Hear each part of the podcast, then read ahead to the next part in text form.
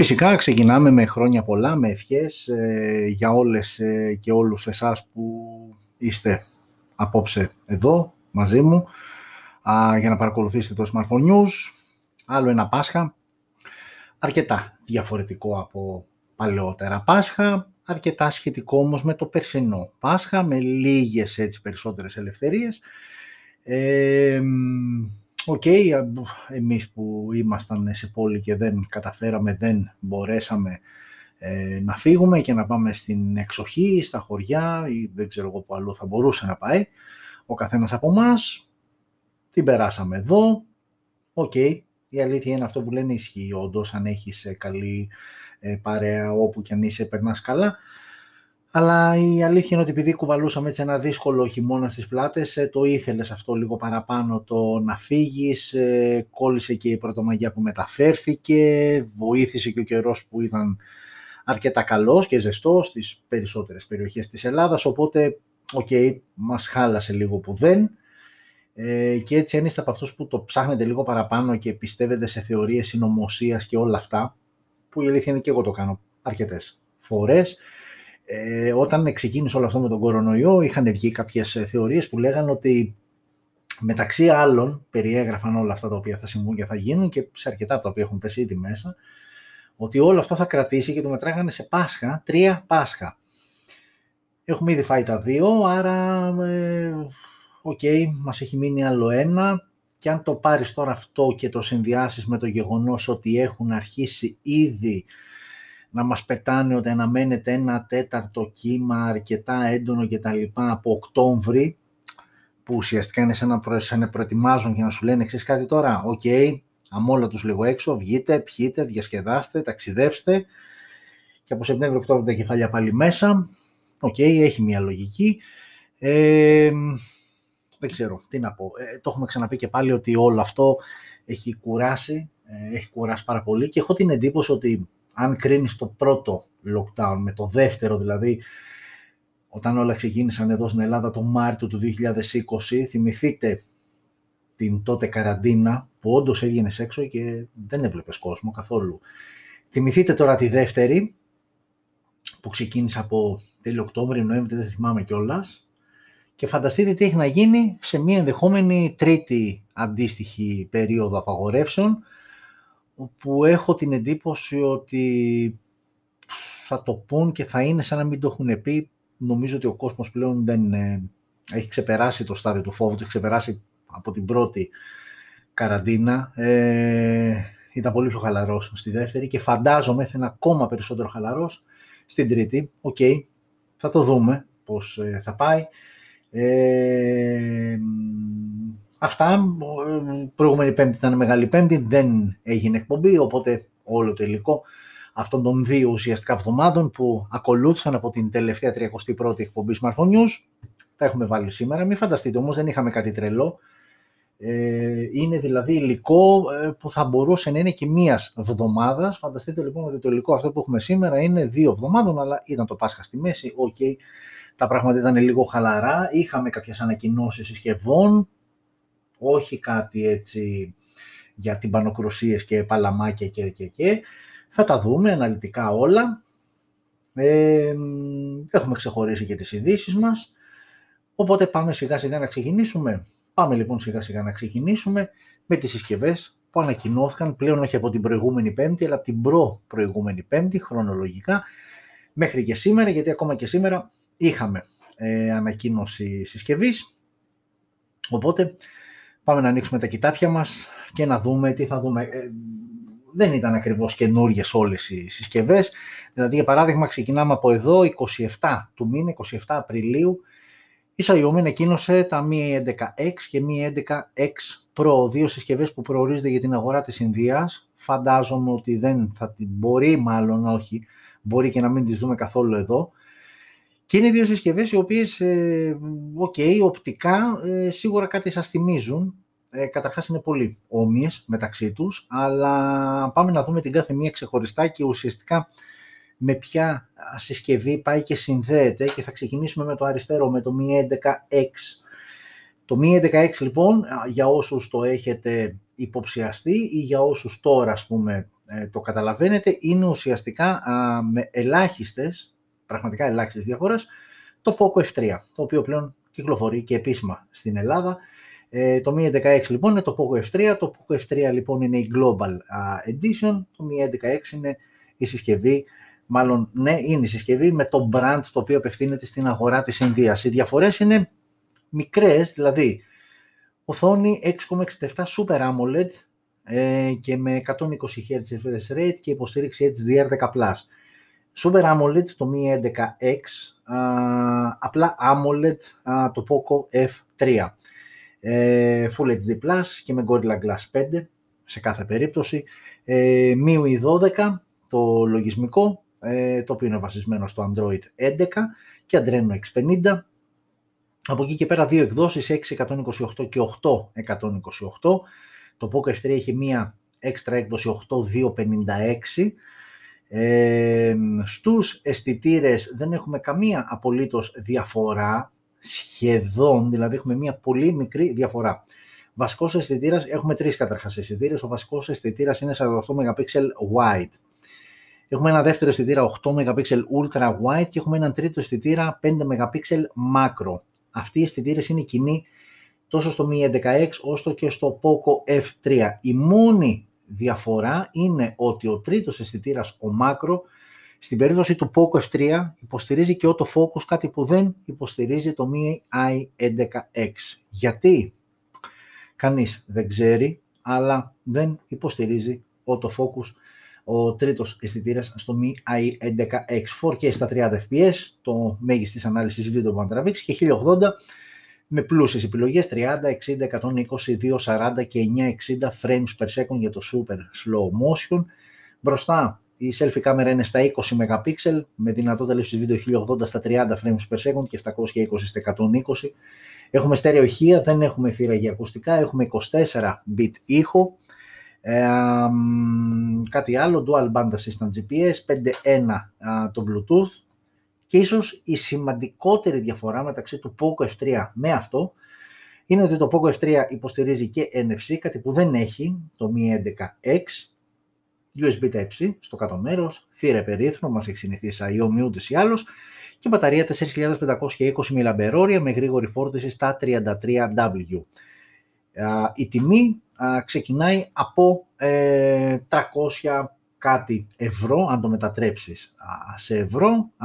Το Poco F3 είναι στα 340 περίπου ευρώ, ξεκινάει και αυτό από. Άρα λοιπόν εν κατακλείδη το Mi 11 X είναι το Poco F3, απλά είναι η ονομασία της συσκευής για την αγορά της Ινδίας.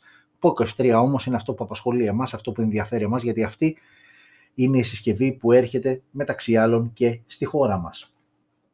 Πάμε τώρα στα δεξιά που έχουμε το Mi 11X Pro ε, και κάποιος θα πει ok, το Mi 11X είναι το Poco F3. Το Pro, το Pro λοιπόν είναι αρκετά κοντά, βασικά όχι αρκετά κοντά, είναι η ίδια συσκευή με το Xiaomi Mi 11i. Που σημαίνει λοιπόν ότι το Mi 11i είναι και αυτό η συσκευή που θα έρθει στην Ελλάδα και θα είναι διαθέσιμη στην Ελλάδα με αυτήν την ονομασία. Mi 11X Pro θα είναι στην Κίνα, στην Ινδία, συγχωρέστε με. Οπότε πάμε εντάχει να δούμε γιατί δεν έχουμε κάποια διαφορά. 667 Super AMOLED, οθόνη και πάλι με Full HD Plus και Gorilla Glass 5, γυαλί, Snapdragon 888 5G με Adreno 660, 828 και 8256, δύο διαθέσιμες εκδόσεις, τρεις και πάλι οι αισθητήρες στο πίσω μέρος, απλά εδώ πλέον έχουμε 108 MP wide το βασικό αισθητήρα που είναι και η διαφορά με το Mi 11X με το Poco F3, οι άλλοι δύο παραμένουν ίδια, 8 MP ultra wide και 5 MP ε, macro, εδώ πλέον λόγω και Snapdragon 888 η αμέγιστη ανάλυση βίντεο είναι 8K στα 30 frames per second και μία μικρή παρένθεση εδώ πέρα, επειδή ήδη υπάρχουν κάποιες συσκευές στην αγορά που υποστηρίζουν λήψη 8K, ναι μεν ακούγεται εντυπωσιακό και μεγάλο σε επίπεδο ανάλυσης, πρακτικά όμως ε, δεν είναι κάτι το τρομερό, τουλάχιστον μέχρι στιγμής το 8K συσκευές που υποστηρίζουν λήψη βίντεο 8K, στα όποια reviews και αναφορές χρηστών ε, δείχνει να μην είναι τόσο εντυπωσιακό όσο φαντάζει το νούμερο, οπότε περισσότερο marketing είναι και εντυπωσιακό σαν χαρακτηριστικό παρά πρακτικά και χρήσιμο, τουλάχιστον στην παρούσα φάση εκεί που έχει φτάσει τεχνολογία, Φαντάζομαι σε μελλοντικές ε, συσκευές ε, θα βελτιωθεί ακόμα περισσότερο ε, όσο αφορά το βίντεο. Ε, και αυτή ήταν απλά μία μικρή παρένθεση όταν το βλέπετε σε κάποια συσκευή να μην τρελαίνεστε και να λέτε wow 8K βίντεο ε, ακόμα δεν έχουμε δει ε, κάποια συσκευή που να τραβάει τόσο εντυπωσιακό από πλευράς ανάλυσης βίντεο που να δικαιολογεί το 8K. Κλείνει παρένθεση.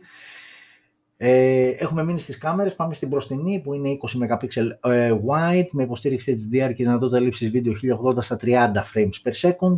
Και εδώ στερεοηχεία, 24 bit ο ήχος, δεν έχουμε θύρα για ακουστικά, 5.2 το Bluetooth, ε, δεν έχουμε NFC, ε, λόγω Ινδίας, ε, γενικότερα στην Ινδία το NFC δεν είναι τεχνολογία που χρησιμοποιείται ευρέως, ενώ αντίστοιχα το Mi 11i ε, διαθέτει NFC.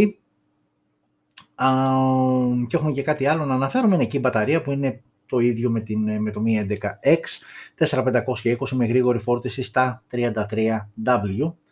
Αυτό λοιπόν είναι και το Mi 11X Pro, άρα λοιπόν μιλάμε για δύο συσκευές που ουσιαστικά δεν μας αφορούν, γιατί είναι δύο συσκευές, αριστερά δηλαδή βλέπετε και σας λέω κατευθείαν τις ονομασίες των συσκευών που ενδιαφέρουν εμάς εδώ στην Ελλάδα, το Poco F3 και δεξιά το Mi 11i. Απλά αυτές οι δύο συσκευές με αυτές τις ονομασίες θα κυκλοφορήσουν στην αγορά της Ινδίας. OK, okay, άρα δεν έχουμε και λόγο να ασχοληθούμε περισσότερο. Και συνεχίζουμε με την επόμενη συσκευή που ανακοινώθηκε στις μέρες που μας πέρασαν, 27 Απριλίου, ανακοινώθηκε η συγκεκριμένη συσκευή, έτσι με το back panel αυτό το περίεργο, με αυτά τα γεωμετρικά τρίγωνα, παραλληλόγραμμα κτλ. Είναι το Vivo A21e και αν θυμάστε υπάρχει Vivo 21, V21 σε 4G και σε 5G έκδοση. Το Vivo V21e όπως θα φαντάζεστε είναι μια ελαφρώς υποδέστερη, μια πιο οικονομική πρόταση από την V21 σειρά. Ε, ξεκινάμε με την οθόνη που είναι 6,44 ίντσες τεχνολογίας AMOLED με Full HD Plus ανάλυση ε, και αυτό βασικά είναι κοινό α, και στις τρεις συσκευές, δηλαδή V21 ή V21 4G και V21 5G. Απλά οι άλλες δύο εκδόσεις έχουν και 90 Hz refresh rate που δεν το έχει εδώ πέρα. Εδώ αναγκαστικά το περιμένουμε, θα έχουμε κάποιες εκτόσεις και κάποιες υποχωρήσεις σε επίπεδο χαρακτηριστικών για να μπορέσουμε να πέσουμε και σε τιμή. Είναι άκρος λογικό και αναμενόμενο. Android 11 out of the box μέσω του FunTouch 11.1, Snapdragon 720G, ο επεξεργαστής με Adreno 618 GPU, 828 η μία και μοναδική έκδοση, τρεις οι αισθητήρες στο πίσω μέρος, 64 MP wide, ένας δεύτερος 8 MP ultra wide και ένας τρίτος 2 MP για τις λήψεις macro, 4K στα 30 fps, η μέγιστη ανάλυση βίντεο και 1080 στα 30 και 60. Μπροστά η κάμερα, η selfie κάμερα παραμένει εντυπωσιακή και λέω παραμένει γιατί η V21 σειρά έχει ε, πολύ εντυπωσιακή selfie κάμερα στα 44 MP wide με autofocus που νομίζω ότι είναι ελάχιστες, απειροελάχιστες οι συσκευές ε, που έχουν όχι τόσο μεγάλη ανάλυση, που όντως είναι λίγες, αλλά να έχουν και τόσο μεγάλη ανάλυση και να έχουν και autofocus ε, με δυνατότητα λήψης βίντεο 4K στα 30 frames per second και 1080 στα 30 frames per second, άρα ένα δυνατό χαρακτηριστικό έτσι όπως το εισπράττω εγώ αυτή τη στιγμή είναι η selfie κάμερα στη V21 σειρά και η selfie κάμερα είναι κοινή, είναι ε, και στις τρεις συσκευές. Και προσέξτε στο V21e, στο V21e δηλαδή έχει autofocus, στο V21 4G και 5G έχει και οπτική σταθεροποίηση που αν δεν κάνω λάθος και διορθώστε με αν κάνω λάθος είναι, οι πρώτες, ε, είναι τα πρώτα δύο κινητά που διαθέτουν αυτού του είδους την τεχνολογία σταθεροποίησης στην μπροστινή κάμερα. Άρα σίγουρα ένα πολύ δυνατό χαρακτηριστικό λοιπόν όλης της V21 σειράς είναι η selfie κάμερα, λίγο παραπάνω στα 4G και 5G, V21 4G και 5G λόγω optical image stabilization, αλλά και εδώ που έχουμε το autofocus, ok. Ε, έχουμε μονό ηχείο, έχουμε και θύρα για ακουστικά που δεν έχουν τα άλλα δύο. Εδώ είπαμε πάντα, πλέον η θύρα για ακουστικά από ό,τι έχετε καταλάβει είναι χαρακτηριστικό των πιο mid-range και low budget κινητών. Όταν πηγαίνουμε σε φλάξη κατηγορία, σπάνια θα δεις να έχουν θύρα για ακουστικά. 24 bit ο ήχος, Έχει ραδιόφωνο, έχει τα υψί στο κάτι μέρος 2, ε, ο σάρωτης δαχτυλωμένων αποτυπωμάτων βρίσκεται κάτω από την οθόνη. Η μπαταρία είναι 4.000 mAh με γρήγορη φόρτιση στα 33W, όπως ακριβώς και στα υπόλοιπα δύο μοντέλα, ενώ η τιμούλα είναι μόλις 240 ευρώ, που το κάνει μια super wow επιλογή. Θεωρώ ότι για τα 240 ευρώ, βέβαια τα 240 ευρώ πριν τρέξετε να χαρείτε κτλ. Είναι τιμή Κίνας, ε, αλλά, OK, okay, σου δίνει ένα μέγεθος, δηλαδή όταν η συσκευή έρθει με το καλό, εάν τη φέρει κάποιος, γιατί επίσημα δεν έρχονται οι συσκευές στην Ελλάδα, αλλά επειδή έχει τύχει και αρκετές συσκευές να τις φέρνουν ε, κάποια μαγαζιά, δεν είναι τόσο τραγικά υψηλότερες οι τιμές, γιατί είναι δεδομένο ότι είναι υψηλότερες, αλλά δεν είναι τόσο τραγικά για να μπεις δηλαδή 2,40 να στη φέρει εδώ 4 εκατοστάρικα. Όχι. Ε, αλλά όπως και να έχει, σε αυτή την τιμή είναι μια πολύ καλή επιλογή. Ενώ ξαναλέω και πάλι κρατήστε Vivo V21 4G, 5G, ανάλογα το α, τι θέλετε, δεν έχουν 30-40 ευρώ διαφορά έχουν μεταξύ τους. Ε, κρατήστε και την πάρα πολύ καλή selfie κάμερα με autofocus και με optical image stabilization, οι πρώτες συσκευές που διαθέτουν αυτό το χαρακτηριστικό στην α, μπροστινή τους ε, κάμερα.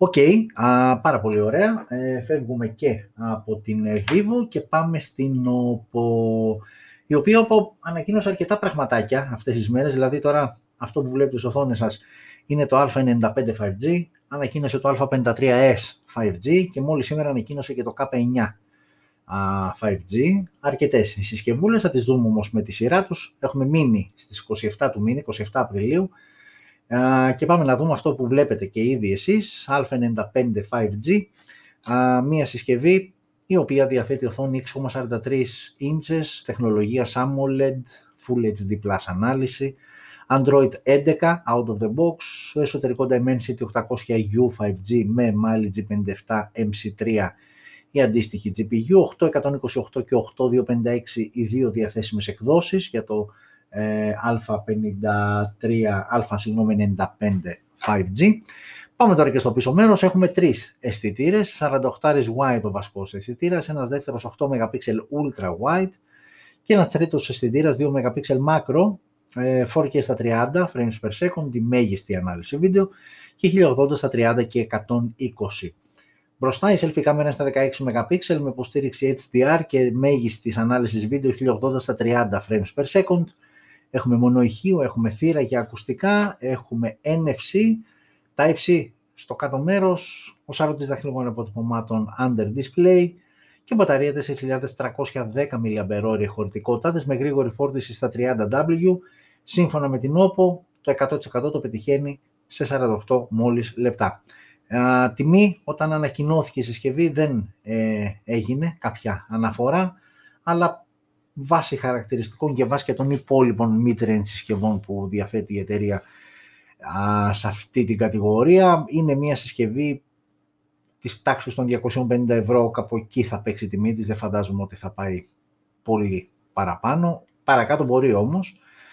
OK, okay, δεν είναι κάτι το τρομερό. Ε, γενικότερα στο σύνολό της είναι μια επιλογή εκεί στα 200-250 ευρώ, OK, okay, και μέχρι εκεί και που υποστηρίζει βέβαια φυσικά 5G συνδεσιμότητα.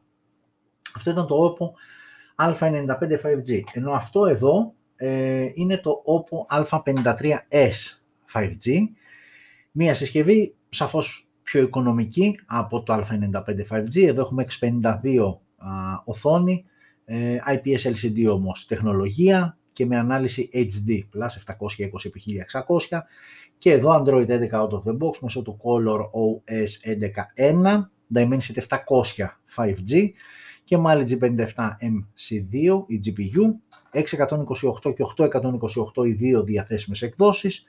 Στις κάμερες πίσω λίγα πραγματάκια, 13 MP wide ο βασικός αισθητήρας, ένας 2 MP macro και ένας 2 MP για αποτύπωση βάθους, 1080p στα 30 frames per second λήψη βίντεο, 8 MP η μπροστινή κάμερα με τη βίντεο και εδώ 1080 στα 30 frames per second. Μόνο ηχείο, θύρα για ακουστικά. Α, τι άλλο έχουμε, ο σάρωτης δαχτυλικών εδώ βρίσκεται πλάγια, IPS LCD οθόνη ξαναλέω και μπαταρία 5000 mAh με μια γρήγορη φόρτιση στα 10W. Μια συσκευούλα που κοστίζει 170 ευρώ ε, και OK, okay, εντάξει, είναι πολύ σκληρός ο ανταγωνισμός εκεί, σε αυτά τα λίγα α, χρήματα, ε, δεν έχει κάτι το ιδιαίτερο, δεν έχει κάτι το αξιοσημείωτο για να μείνουμε, όπως και να έχει, αυτό ήταν το OPPO A53s, ε, το οποίο 5G, το οποίο ανακοινώθηκε. Πότε ανακοινώθηκε αυτό, ανακοινώθηκε και αυτό στις 27 του μήνα, 27 Απριλίου, 27 του μήνα, έχουμε αλλάξει πλέον, είμαστε στο Μάιο. Ε, 27 είχαμε πολύ πράγμα όμως, γιατί εκείνη ήταν η ημερομηνία που ανακοινώθηκε αυτό εδώ που βλέπετε και δεν είναι άλλο από, το, από την πρώτη μάλλον προσπάθεια της Redmi στη Smart, στην gaming α, κατηγορία, gaming phones κατηγορία και είναι το K40 Gaming ή Gaming Edition, όπως και να το πει κάποιος, σωστό είναι για την ίδια συσκευή. Μιλάμε. Ε, είναι η πρώτη λοιπόν προσπάθεια, ε, πάει να κάνει ζημιές και εκεί η Redmi. Μπαίνει σε μια κατηγορία που ε, η αλήθεια είναι ότι έχουμε δει θηρία, συσκευές δηλαδή με τρομερά features, χαρακτηριστικά, design, άλλα είναι πολύ όμορφα, άλλα είναι πολύ άσχημα. Γενικότερα όμως αυτή η κατηγορία πάντα περιλαμβάνει συσκευές που ξεφεύγουν λίγο, είναι λίγο kits, θα τις πει κάποιος, ε, είναι λίγο περισσότερο παιχνιδομηχανές παρά κινητό. Είναι μια παιχνιδομηχανή σε σασί κινητού, με ό,τι αυτό συνεπάγεται, γι' αυτό και βλέπουμε αρκετές φορές ε, extreme ε, πράγματα.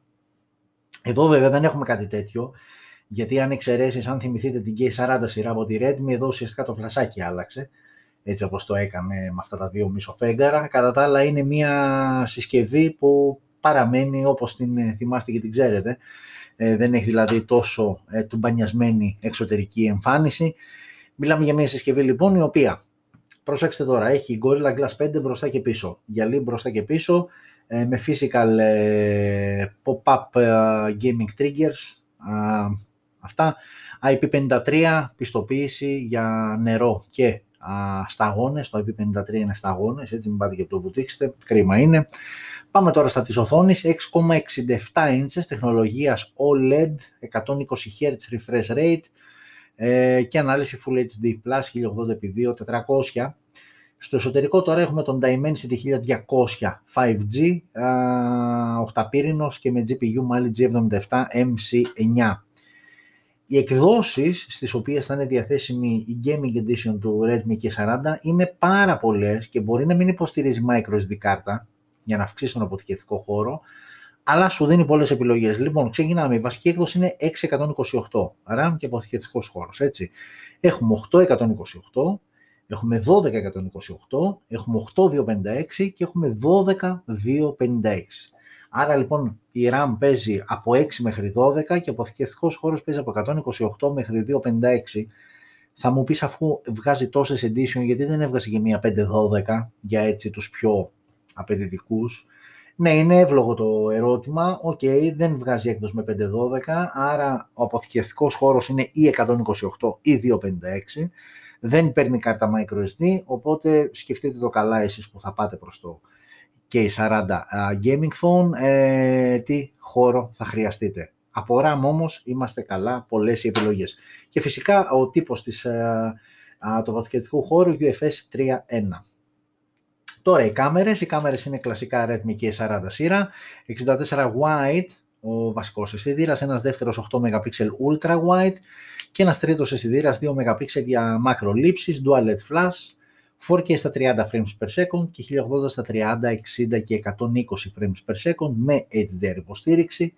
Η selfie κάμερα μπροστά είναι στα 16 MP με HDR και δυνατότητα λήψης βίντεο 1080 στα 30 frames per second.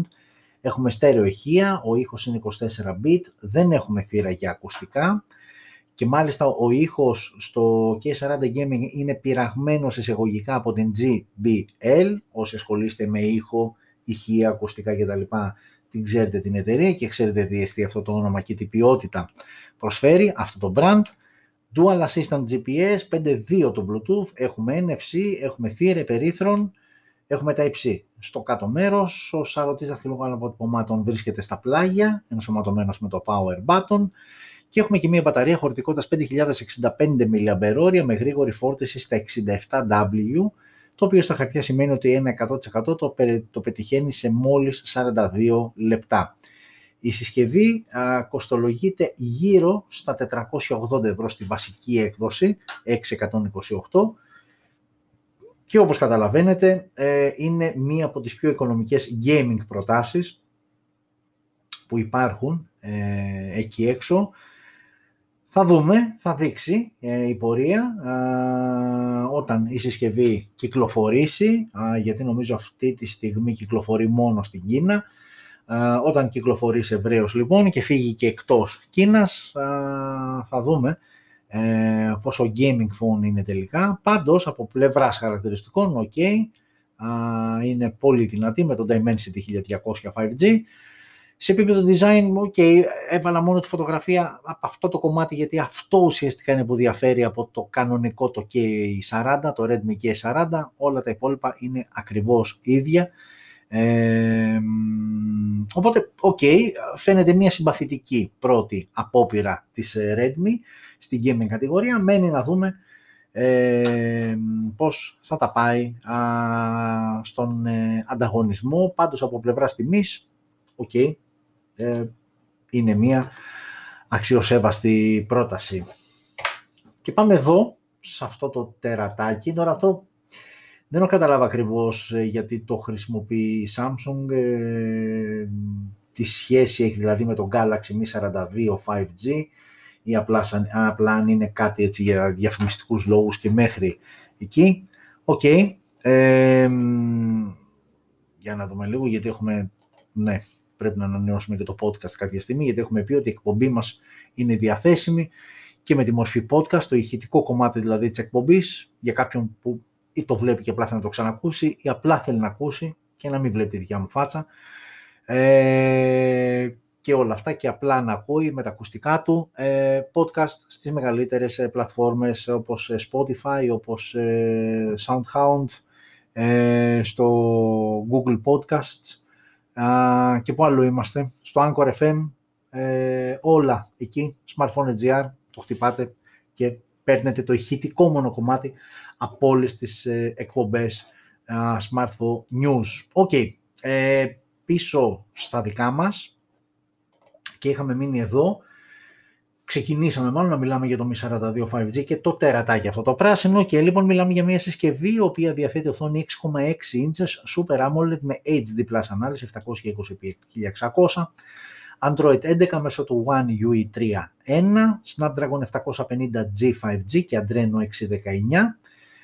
Δύο οι εκδόσεις 628 και 8128, τέσσερις οι αισθητήρες στο πίσω μέρος, 48 wide ο βασικός αισθητήρας, ένας δεύτερος 8 MP ultra wide, τρίτος αισθητήρας 5 MP macro. Και ένας τέταρτος αισθητήρας επίσης 5 MP για αποτύπωση βάθους, 4K στα 30 frames per second και 1080 στα 30 και 720 στα 480 frames per second. Οι δυνατότητες λήψης βίντεο.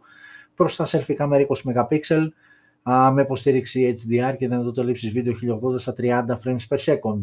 Έχουμε μόνο ηχείο, έχουμε θύρα για ακουστικά, πεντάρι Bluetooth, έχουμε NFC, έχουμε ραδιόφωνο, έχουμε θύρα τα υψί στο κάτω μέρος, ο σαρωτής δαχτυλικών αποτυπωμάτων βρίσκεται κάτω από την οθόνη λόγω AMOLED και μπαταρία 5000 mAh με γρήγορη φόρτιση στα 15 W και εδώ δεν είχαμε κάποια επίσημη ενημέρωση για την τιμή της συσκευής. Όπως και να έχει αυτό είναι το Galaxy M42, ενδιαφέρουσα συσκευή.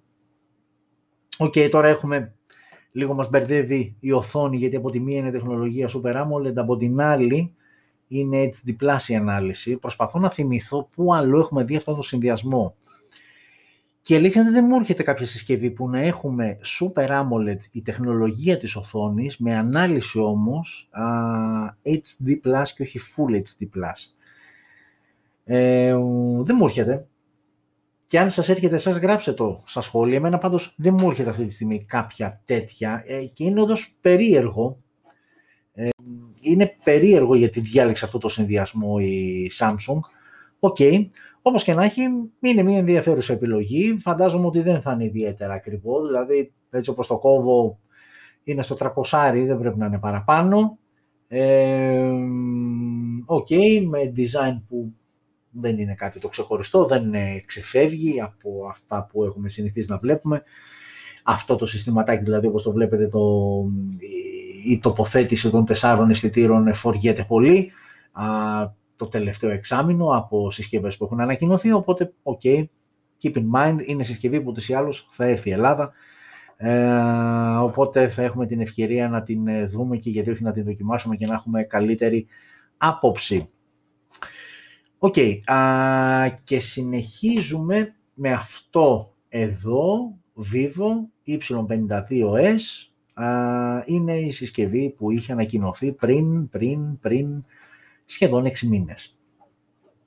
Και είναι και αυτή που βλέπετε στην οθόνη σας. Ωραία. Θα μου πει κάποιος ρε φιλαράκο 6 Μαΐου, τι μας θυμίζεις τώρα 6 μήνες πίσω τι είχε ανακοινώσει η Vivo. Ναι, θα σου απαντήσω φίλε μου ή φίλοι μου, θα σου το πω αμέσως για το λόγο για τον οποίο, γιατί η Vivo ανακοίνωσε το Y52S TAF 1.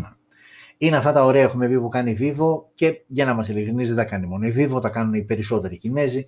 Ε, βγάζουν μία συσκευή με 10 διαφορετικές ονομασίες και με ελάχιστες διαφορές, με, διαφορές μεταξύ τους που άλλες φορές μπορεί να έχουν να κάνουν αποκλειστικά και μόνο με την έκδοση. Δηλαδή έβγαλε μία με περισσότερη με περισσότερο αποθηκευτικό χώρο, για παράδειγμα, και την κυκλοφορεί με διαφορετικό όνομα έτσι απλά για να μας βασανίζει και να μας παιδεύει. Y52S και Y52S TAF 1 είναι πανομοιότυπες συσκευές σε εξωτερική εμφάνιση, δηλαδή δεν χρειάζεται να μου πείτε γιατί δεν γράφει TAF 1, δεν υπάρχει λόγος γιατί είναι η ίδια ακριβώς συσκευή. Είναι ελάχιστες οι διαφορές, θα μου πεις βέβαια γιατί θυμόμαστε ποιο είναι το Y52S για να δούμε τις διαφορές πριν σας πω εντάχει τα χαρακτηριστικά, η διαφορά λοιπόν του TAF 1 από το απλό το Y52S είναι αποκλειστικά και μόνο στον ε, επεξεργαστή. Ε, ναι, αποκλειστικά και μόνο στον επεξεργαστή. Και εκεί οφείλεται και η διαφορά στην τιμή τους, που θα τη δούμε και αυτή στο τέλος. Λοιπόν, εντάχει, 658 οθόνη EPS LCD με 90 Hz refresh rate, υποστήριξη HDR10 και ανάλυση Full HD+, 1080x2408. Android 11, ε, out of the box και πάμε τώρα το Y52S φοράει το Dimensity 720 5G ενώ το TAF 1 Edition φοράει το Snapdragon 480 5G με αντίστοιχα διαφορετική GPU όπως καταλαβαίνετε ε, εδώ η βασική έκδοση στο TAF είναι 828, ενώ στο απλό Y52S ήταν 628. Μας κούρασες, το ξέρω, έχετε δίκιο, συνεχίζω. Δύο είναι οι αισθητήρες στο πίσω μέρος, 48 wide ο βασικός αισθητήρας και ένας δεύτερος 2 MP για αποτύπωση βάθους και δυνατότητα λήψης βίντεο 1080 στα 30 frames per second.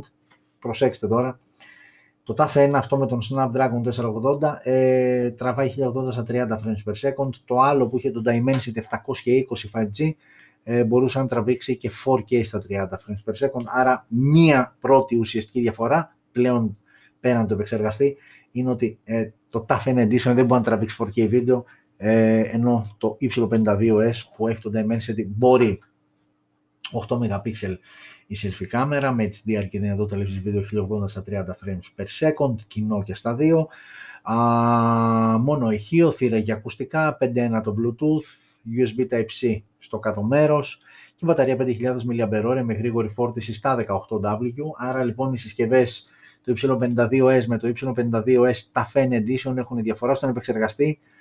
Το TAF έχει το Snapdragon 480, ενώ το άλλο έχει το Dimensity, το Dimensity 720 5G 5G είναι και οι δύο συσκευές όπως και να έχει. Και απλά αυτό με το Dimensity τραβάει και 4K βίντεο στα 30 frames per second. Ενώ το TAF 1 με τον Snapdragon δεν τραβάει, τραβάει μόνο 1080 στα 30 frames per second. Παρά τα αυτά, το TAF 1 με τον Snapdragon ε, ξεκινάει από 270 ευρώ η τιμή του, ενώ το Y52S με τον Dimensity ξεκινάει από τα 200, έχουν δηλαδή τα 70 ευρώ διαφορά, που ουσιαστικά είναι ο επεξεργαστής. Από εκεί και πέρα ο καθένας ανάλογα με τα γούστα του, τις απαιτήσεις του και τις ωρέξεις του πορεύεται. Και πάμε και στην τελευταία συσκευή, η οποία ανακοινώθηκε σήμερα, πριν λίγες ώρες, και πάλι από την OPPO και είναι το K9 5G. Είναι η συσκευή που βλέπετε στις οθόνες σας. Μία συσκευή λοιπόν η οποία διαθέτει οθόνη 6,43 inches, Super AMOLED με 90 Hz refresh rate, και ανάλυση Full HD Plus 1080x2400. Android 11, το λογισμικό μέσω του Color OS 11.1, Snapdragon 768G 5G με Adreno 620. Δεν παίρνει κάρτα microSD και οι δύο μοναδικές διαθέσιμες εκδόσεις είναι 828 και 8256, άρα τα 8 GB RAM είναι δεδομένα. Αυτό που παίζει είναι ο αποθηκευτικός χώρος είτε 128 είτε 256. Στο πίσω μέρος έχουμε τρεις αισθητήρες. Ο βασικός 64 wide, ένας δεύτερος 8 MP ultra wide και ένας τρίτος 2 MP για τις λήψεις macro, 4K στα 30 frames per second και 1080 στα 30, 60 και 120 frames per second. Μπροστά η selfie κάμερα είναι στα 32 MP με λήψη βίντεο 1080 στα 30 frames per second.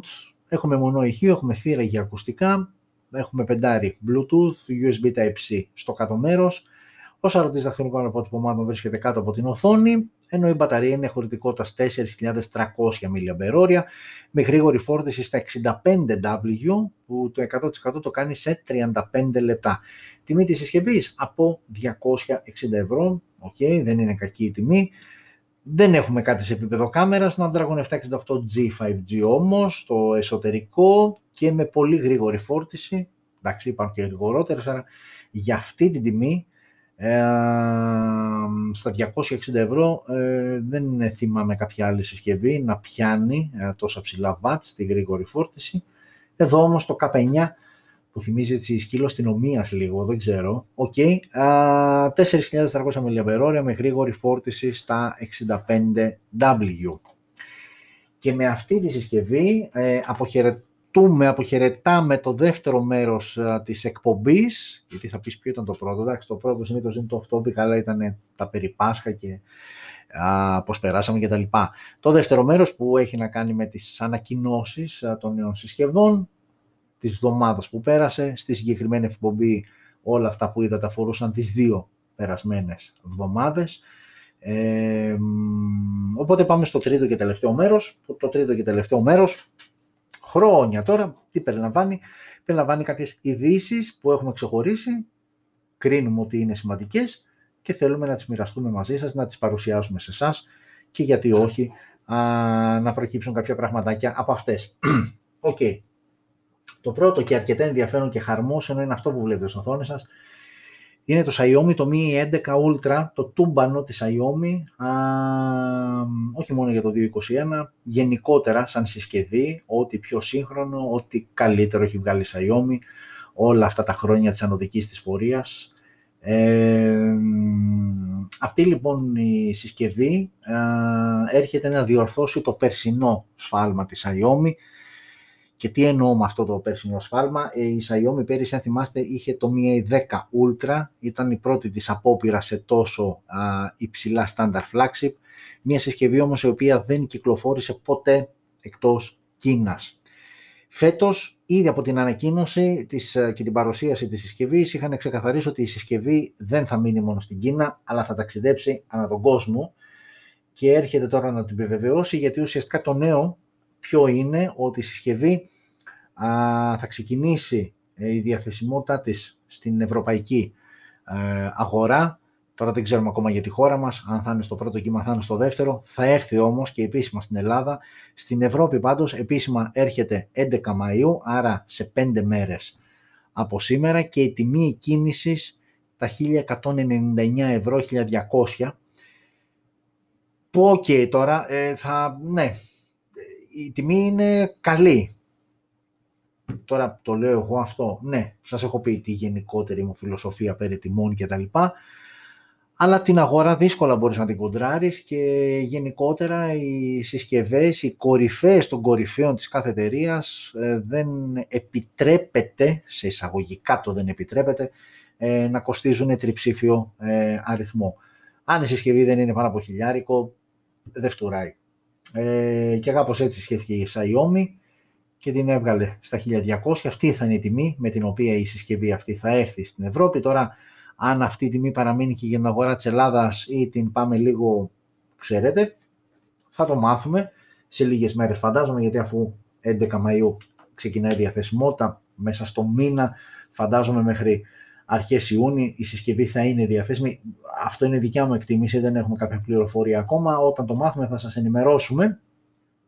Όμως το νέο, το ευχάριστο νέο είναι ότι αυτή η συσκευή, αυτή η super wow συσκευή με όλο αυτό το σύστημα με τις κάμερες πίσω και γενικότερα όλο αυτό το concept που είναι πολύ δυνατό σε επίπεδο hardware, ε, θα είναι διαθέσιμο και στην Ευρώπη και φυσικά στη χώρα μας. Οπότε με το καλό να έρθει ε, και να τη δούμε από κοντά, να τη χαϊδέψουμε, να παίξουμε μαζί της, να τη δοκιμάσουμε και να δούμε τελικά αν είναι τόσο τούμπανο όσο φανταζόμαστε ότι είναι. Οκ, αυτή ήταν η πρώτη είδηση που ξεχωρίσαμε και θέλαμε να μοιραστούμε μαζί σας. Η δεύτερη είδηση έχει να κάνει με την ε, υπερεπίτευξη στόχων, α, τις πάρα πολύ υψηλές πωλήσεις που παρουσίασε η OnePlus α, το πρώτο α, τετράμινο του 2021, δηλαδή Ιανουάριος με Απρίλιος του 2021. Βέβαια μιλάμε γενικότερα για τη OnePlus και μιλάμε συγκεκριμένα για τις πωλήσεις που έγιναν α, προϊόντων OnePlus στην Ευρώπη. Μην μπερδεύεστε και μπορεί η φωτογραφία να έχει μόνο τα κινητά, αλλά εδώ μιλάμε για πωλήσεις που έχει να κάνει και με, τα, ε, και με ακουστικά, έχει να κάνει ε,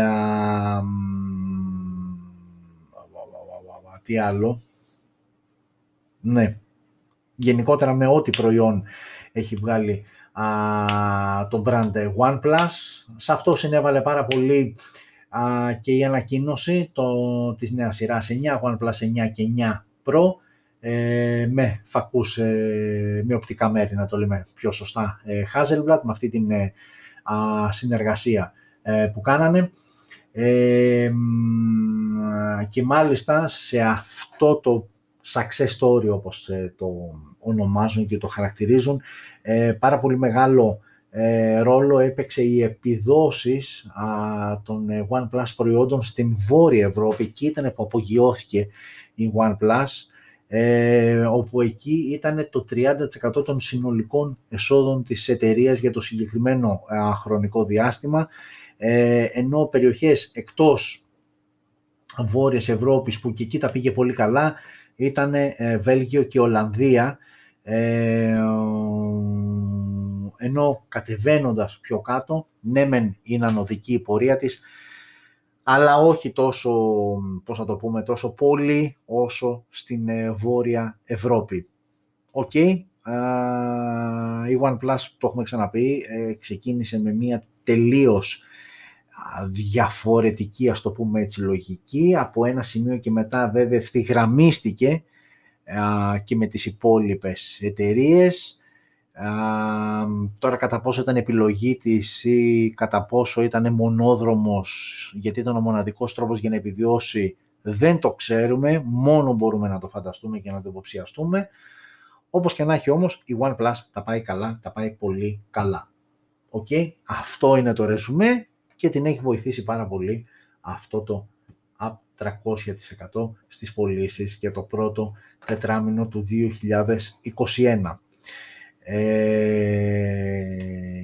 και συνεχίζουμε γιατί μιας και μιλάμε για νούμερα και για πωλήσεις, πάμε και σε αυτή τη ρημάδα της Sony που είναι και αυτή μια εταιρεία η οποία η Sony Mobile, ε, το mobile department της Sony χαροπαλεύει και αυτό τα τελευταία χρόνια ε, και ενώ έχει βγάλει συσκευές που είναι αξιόλογες για κάποιο λόγο δεν Ίσως γιατί το design είναι λίγο, πώς να το πω, ε, είναι λίγο πιο συντηρητικό. Ποιοτικό μεν, συντηρητικό δε. Α, ίσως γιατί είχαν παρουσιαστεί κάποια προβλήματα με αναβαθμίσεις που μπρίκαραν τελείως συσκευές. Και το λέω και εγώ ως παθών όταν κάποια στιγμή είχα το Xperia είχα ένα Xperia. Ποιο Xperia είχα; Μιλάμε τώρα εν έτη 2015-16 και έγινε ένα update και νέκρωσε συσκευή και την έτρεχα στη Sony και, και, και, και, και ήταν τελικά γενικότερο το πρόβλημα. Όσο είχα κάνει εγώ κάποια πλακή και τα λοιπά. Ε, όλα αυτά την είχαν φέρει σε μια αρκετά δύσκολη θέση, οπότε ο τρόπος αντιμετώπισης ήταν ένα σχέδιο εκτακτού ανάγκης, έτσι το είχαν ονομάσει, οι Ιάπωνες ένα σχέδιο το οποίο κράτησε πέντε χρόνια και το οποίο όμως τελικά φαίνεται να έχει αποτέλεσμα. Και ο λόγος είναι ότι ε, μετά από αρκετά χρόνια για πρώτη φορά το mobile κομμάτι της Sony παρουσίασε αύξηση κερδών ε, σύμφωνα λοιπόν με τα επίσημα δεδομένα τα οποία η ίδια η Sony μοιράστηκε με τους κοινοτνητούς, τον υπόλοιπο κόσμο. οι αποστολές ε, των Xperia smartphones ε, ξεπέρασαν τις 400.000 μονάδες μέσα στο πρώτο τρίμηνο του 2021, Ιανουάριο με Μάρτιο δηλαδή, και είναι η πρώτη φορά που συνέβη αυτό ε, να πιάσει τέτοια νούμερα. Έτσι προέκυψαν και η αύξηση κερδών. Όταν σκεφτείτε ότι τελευταία φορά, μπούμε στυλός από την, ε, ε, από την ε, συγκίνηση, η τελευταία μάλλον φορά, όχι η πρώτη, η τελευταία φορά που η Sony παρουσίασε κέρδη ήταν το αντίστοιχα πρώτο τρίμηνο του 2017. Μιλάμε λοιπόν για τέσσερα χρόνια πίσω. Ε, άρα λοιπόν, εδώ είναι ένα άλλο παράδειγμα όπως για παράδειγμα η LG είναι ένα παράδειγμα του πώς μπορείς να βουλιάξεις και στο τέλος να αποχωρήσεις.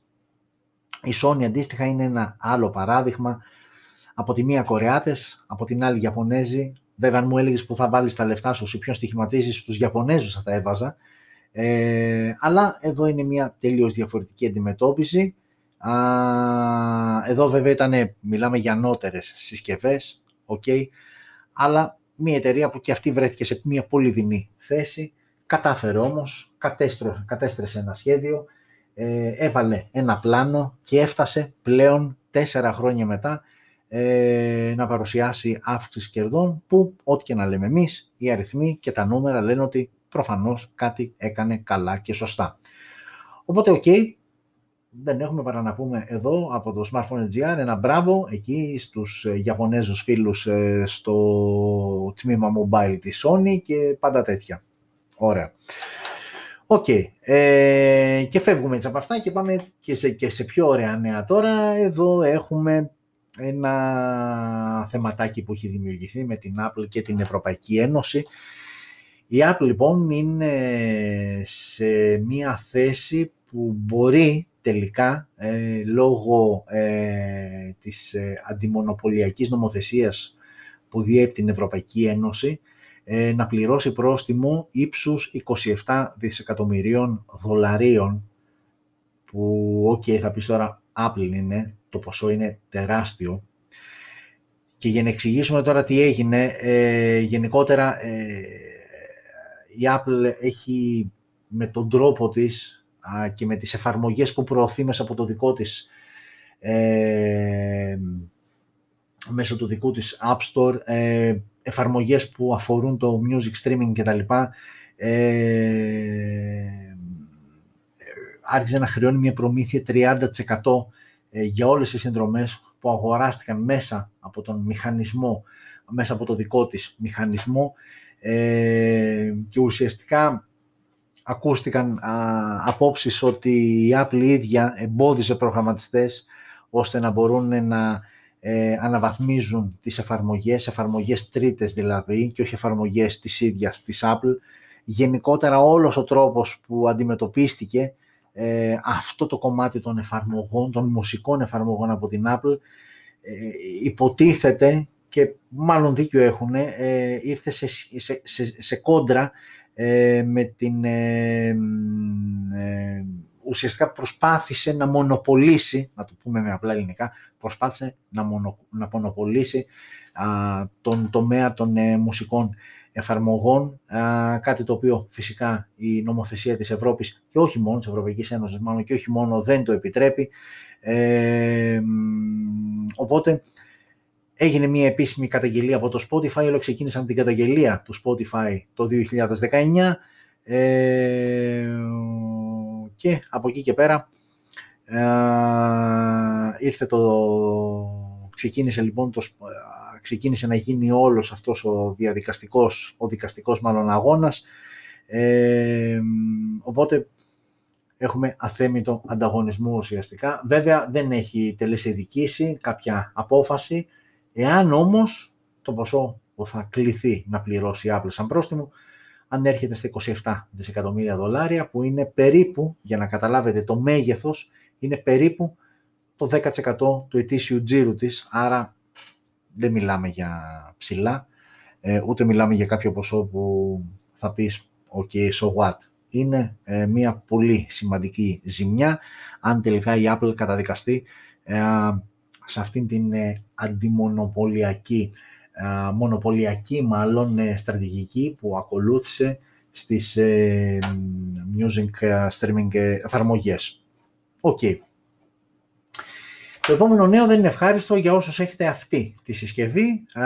Galaxy S8 και Galaxy S8 Plus είναι δύο συσκευές που ανακοινώθηκαν τον Απρίλιο του 2017, άρα πριν τέσσερα χρόνια και η Samsung βγήκε επίσημα και είπε ότι παύει ή οποιαδήποτε υποστήριξη α, στις εν λόγω συσκευές. OK, okay, πέρασαν και τέσσερα χρόνια, δεν ξέρω πώς έχουν καταφέρει να κρατήσουν ακόμα ενεργές και σαν βασικές τους αυτές τις συσκευές, αλλά για όσους τις έχετε, παύει πλέον ε, και επίσημα η υποστήριξη αυτών των συσκευών. Και εδώ σε αυτό το σημείο ε, να ανοίξω πάλι μία παρένθεση γιατί κάποιες ειδήσεις λειτουργούν και συνδυαστικά ότι πλέον ο μέσος όρος ζωής, μάλλον όχι, ο μέσος όρος υποστήριξης συσκευών, flagship συσκευών, να το θέσουμε διαφορετικά, από τις εταιρείες είναι περίπου τα δύο χρόνια. Πρακτικά λοιπόν είναι σαν να σου λένε ότι ξέρεις τι, max ανά δύο χρόνια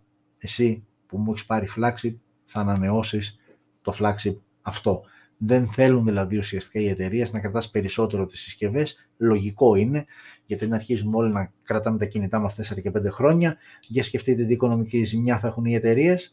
Άρα λοιπόν με αυτόν τον τρόπο, με την ενημέρωση, με την, ε, με την λήξη ουσιαστικά υποστήριξης των συσκευών, σε αναγκάζουν με τον τρόπο τους να αναβαθμίσεις σε κάποιο νεότερο μοντέλο. Βέβαια θα μου πεις γιατί θα πας στην ίδια εταιρεία γιατί δεν θα πας σε κάποια άλλη. Αυτό όμως ισχύει για όλες, οπότε κάποιος θα χάσω, κάποιος θα κερδίσω που δεν είχα και πάει λέγοντας.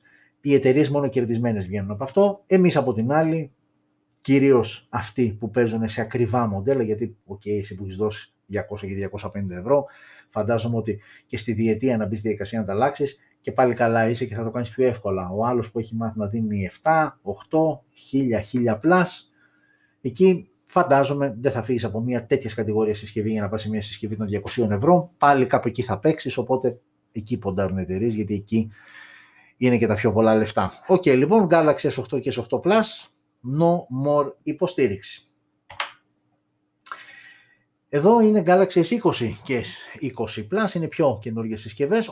Το νέο όμως αφορά για ένα νέο update το οποίο θα έρθει α, στις συσκευές αυτές, στις, στις περσινές δηλαδή ουσιαστικά αναβαρχίδες, στα flagship α, της ε, Samsung. Ε, μια αναβάθμιση που δεν έχει έρθει ακόμα, τώρα ξεκινάει ε, μέσα στις επόμενες μέρες και θα περιέχει μεταξύ άλλων και το, α, και το patch ε, του Μαΐου, α, τα security, το security update μάλλον, συγγνώμη, του ε, Μαΐου. Ε, μέσα λοιπόν σε αυτό το update θα έρθει και θα προσθεθεί μια έξτρα λειτουργία α, στις κάμερες, όχι στις κάμερες, στο λογισμικό α, α, των καμερών, των Galaxy S20 και S20 Plus, ε, που θα κάνει τι ουσιαστικά θα επιτρέπει ε, να παίζεις ταυτόχρονα ε, με μπροστινή και με πίσω κάμερα κατά την ε, λήψη βίντεο. σαν πλευρά εφαρμογής που υπάρχει στα S21 και 21 Plus είναι το Dual Recording. Εδώ όμως δεν θα είναι σαν εφαρμογή, απλά μπαίνοντας στο μενού όταν είναι να πας να τραβήξεις ε, βίντεο, θα στο εμφανίζεις σαν επιλογή αν θες να παίζεις ταυτόχρονα και με τις δύο τις κάμερες, δηλαδή να κρατάς τη συσκευή σου, να τραβάς αυτό που τραβάνε οι πίσω αισθητήρε και ταυτόχρονα να τραβάς και σένα το πρόσωπό σου και ουσιαστικά αυτό είναι το dual recording. Αυτό λοιπόν είναι μια λειτουργία, στο πούμε έτσι, η οποία θα ενεργοποιηθεί στα περσινά Galaxy S20 και S20 Plus με το επόμενο update το οποίο θα είναι διαθέσιμο μέσα στο Μάιο, οπότε έχετε το νου σας. Δεν έγινε κάποια αναφορά για Galaxy S20 Fan Edition, φαντάζομαι όμως ότι είναι και αυτό, γιατί φανταστείτε ότι το Galaxy S20 Fan Edition είναι συσκευή, αυτές ανακοινώθηκαν περίπου Απρίλιο του 2020, ε, 4-5 μήνες μετά ήρθε το Galaxy S20 Fan Edition, φαντάζομαι ότι θα είναι και αυτό μέσα, είναι συσκευή που ούτως ή άλλως την έχουμε παρουσιάσει και την έχουμε εδώ στο Smartphone GR, οπότε όταν με το καλό έρθει το update θα σας ενημερώσουμε για το αν τελικά ισχύει και για το Fan Edition ή όχι. Πάρα πολύ ωραία. για να δούμε το podcast. OK, για να το έχουμε και αυτό. Και η επόμενη είδηση είναι αυτή εδώ που ουσιαστικά αυτό εδώ πέρα το infographic έρχεται για να σου πει πόσο τελικά εθισμένοι είμαστε με το κινητό μας και βέβαια είναι μια έρευνα που έγινε στην Αμερική αλλά μην φανταστείτε ότι τα νούμερα απέχουν ε, πάρα πολύ και από τον υπόλοιπο κόσμο. Εντάξει, η αλήθεια είναι ότι δεν περιμέναμε αυτή την έρευνα, το ξέρουμε πόσο πολύ θυσμένοι είμαστε με το κινητό μας. Απλά, ξέρετε, όταν κάποιες φορές κάποια πράγματα που έχουμε έτσι γενικά και αόριστα στο μυαλό μας αποκτούν εικόνα και νούμερα, μετριούνται σε νούμερα, α, πολλές φορές μπορεί να τρομάξεις κιόλας. Δηλαδή, ξέρουμε όλοι μας ότι ναι, έχω το κινητό στα χέρια πολλή ώρα μες τη μέρα και ασχολούμαι πάρα πολύ.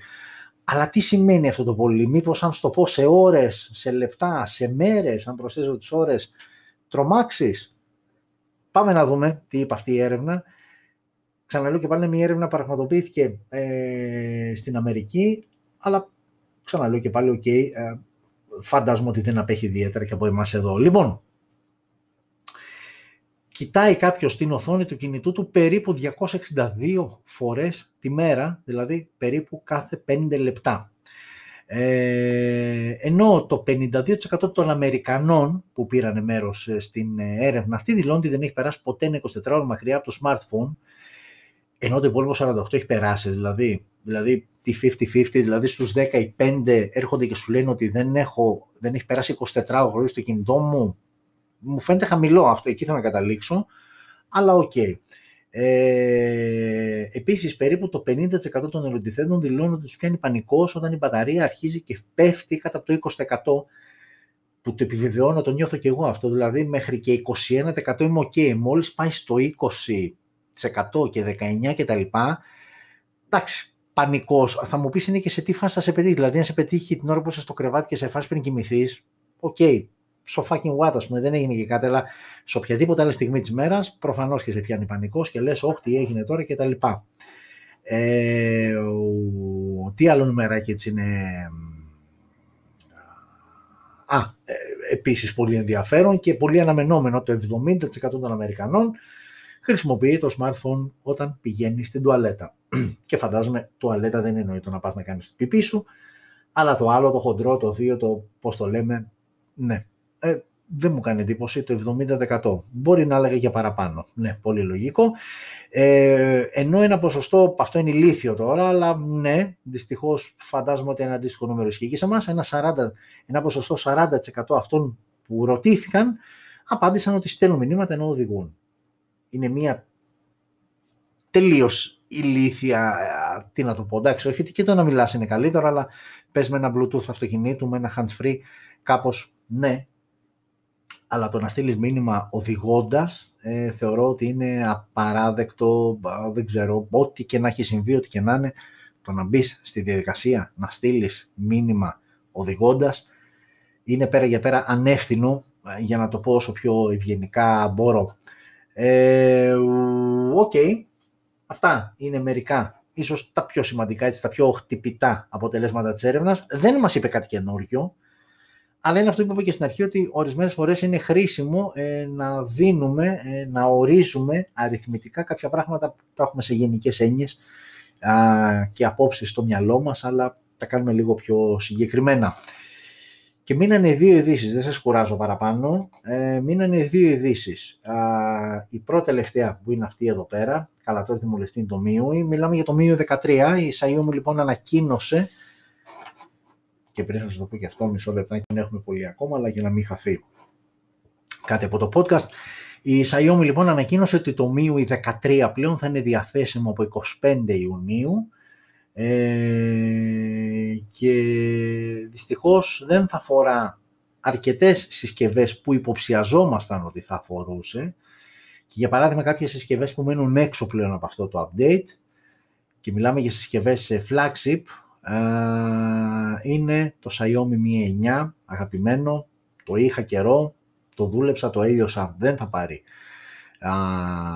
MIUI 13, το Mi Mix 3, ε, όπως επίσης και όλοι οι Redmi Note 8 και Redmi 8 σειρά μένει και ό, όλες, όλες αυτές οι σειρές μένουν έξω από την αναβάθμιση του MIUI 13 και στα σχόλια της είδησης είναι αυτό που λένε ότι η Xiaomi προσπαθεί να μειώσει λίγο το χρόνο ζωής των συσκευών ώστε να αυξήσει αυτό που λέγαμε πριν την, ε, τη συχνότητα ανανέωσης. Και η Xiaomi έχει και μια λογική καθώς οι χρήστες Xiaomi σε μια παλαιότερη έρευνα που πάλι εδώ στο Smartphone GR είχαμε ε, αναφέρει ε, είναι αρκετά πιστοί στην εταιρεία τους, δύσκολα αλλάζουν, δηλαδή αυτός που θα αναβαθμίσει μια Xiaomi συσκευή υπάρχει μια πολύ μεγάλη πιθανότητα να ξαναπάει σε Xiaomi συσκευή, άρα εδώ η Xiaomi βγαίνει πολύ πιο κερδισμένη από το να μειώσει α, τη διάρκεια ζωής των συσκευών τους και όταν λέμε διάρκεια ζωής μιλάμε το κατά πόσο θα τις υποστηρίζει με μελλοντικά updates. OK, okay, ε, και βέβαια το ότι, γιατί το Mi 9 είναι συσκευή που ανακοινώθηκε το 19. Δεν τη λες και παλιά. Το 19 ανακοινώθηκε. Ναι, το 19. Το Mi 9 ανακοινώθηκε το 19. Δεν είναι ιδιαίτερα παλιά συσκευή και όντως κάνει εντύπωση γιατί δεν θα πάρει Mi 13. Ε, αλλά, αλλά. OK, okay. θα μου πεις από τότε έχει βγει η Xiaomi Mi 10, έχει βγει η Mi 11. OK, okay. έχουν βγει δύο επόμενες γενιές, άρα είσαι τρεις γενιές πίσω εσύ που έχεις το Mi 9 όσο δυνατό και καλό αν ήταν και αν είναι, γιατί τη συσκευή την είχα και δεν την αποχωρίστηκα, την έχω ακόμα, α, δεν την χρησιμοποιώ βέβαια εγώ, την έχω δώσει ένα δικό μου άνθρωπο, σας διαβεβαιώ πηγαίνει σφαίρα, πραγματικά, αλλά η Xiaomi δεν θέλει ε, προφανώς πάνω από τα δύο χρόνια να κάθεσαι με την ίδια συσκευή. Και η τελευταία είδηση είναι αυτή εδώ. Αυτή εδώ η είδηση έχει να κάνει βασικά πάλι με μία έρευνα η οποία είχε να κάνει α, κανάλι, είναι η εταιρεία η οποία ε, έκανε αυτή την ε, έρευνα ε, και έχει να κάνει με αποστολές συσκευών για το πρώτο τετράμινο το 2021. Samsung στην πρώτη θέση, Xiaomi στη δεύτερη, η Apple στην τρίτη και με αρκετά σημαντική διαφορά.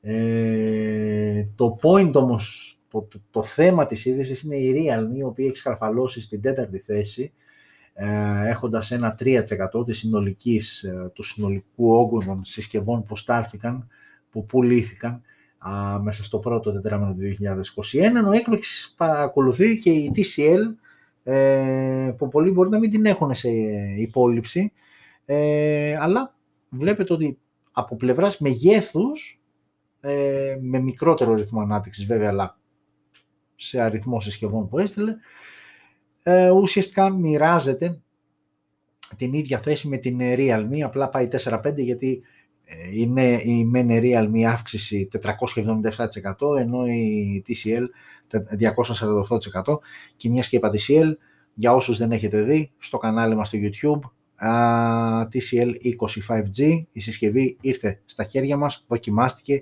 αξιολογήθηκε και στο τέλος πήρε αυτό που της άξιζε. Πάτε να το δείτε, άκρος ενδιαφέρον βιντεάκι. Άρα λοιπόν το νέο είναι η Realme, εντάξει, η Samsung και η Xiaomi βασικά έχουν στο σύνολό τους έχουν το 79, το 80% δηλαδή ουσιαστικά των συσκευών που πουλήθηκαν στο πρώτο τετράμινο του 2021 ε, άρα αυτό από μόνο του Samsung και Xiaomi λέει πολλά, ε, πραγματικά πολλά.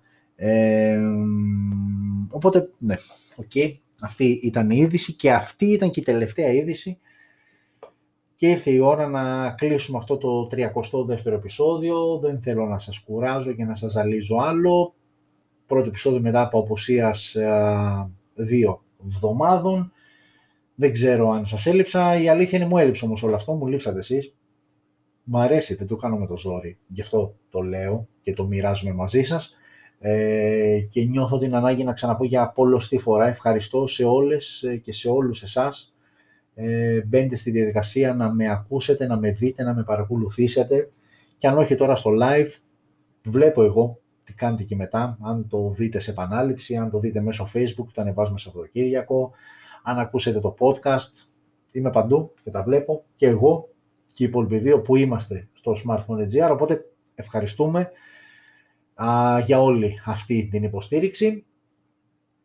Ανανεώνουμε το ραντεβού μας για την ερχόμενη πλέον πέμπτη και ώρα 9.30.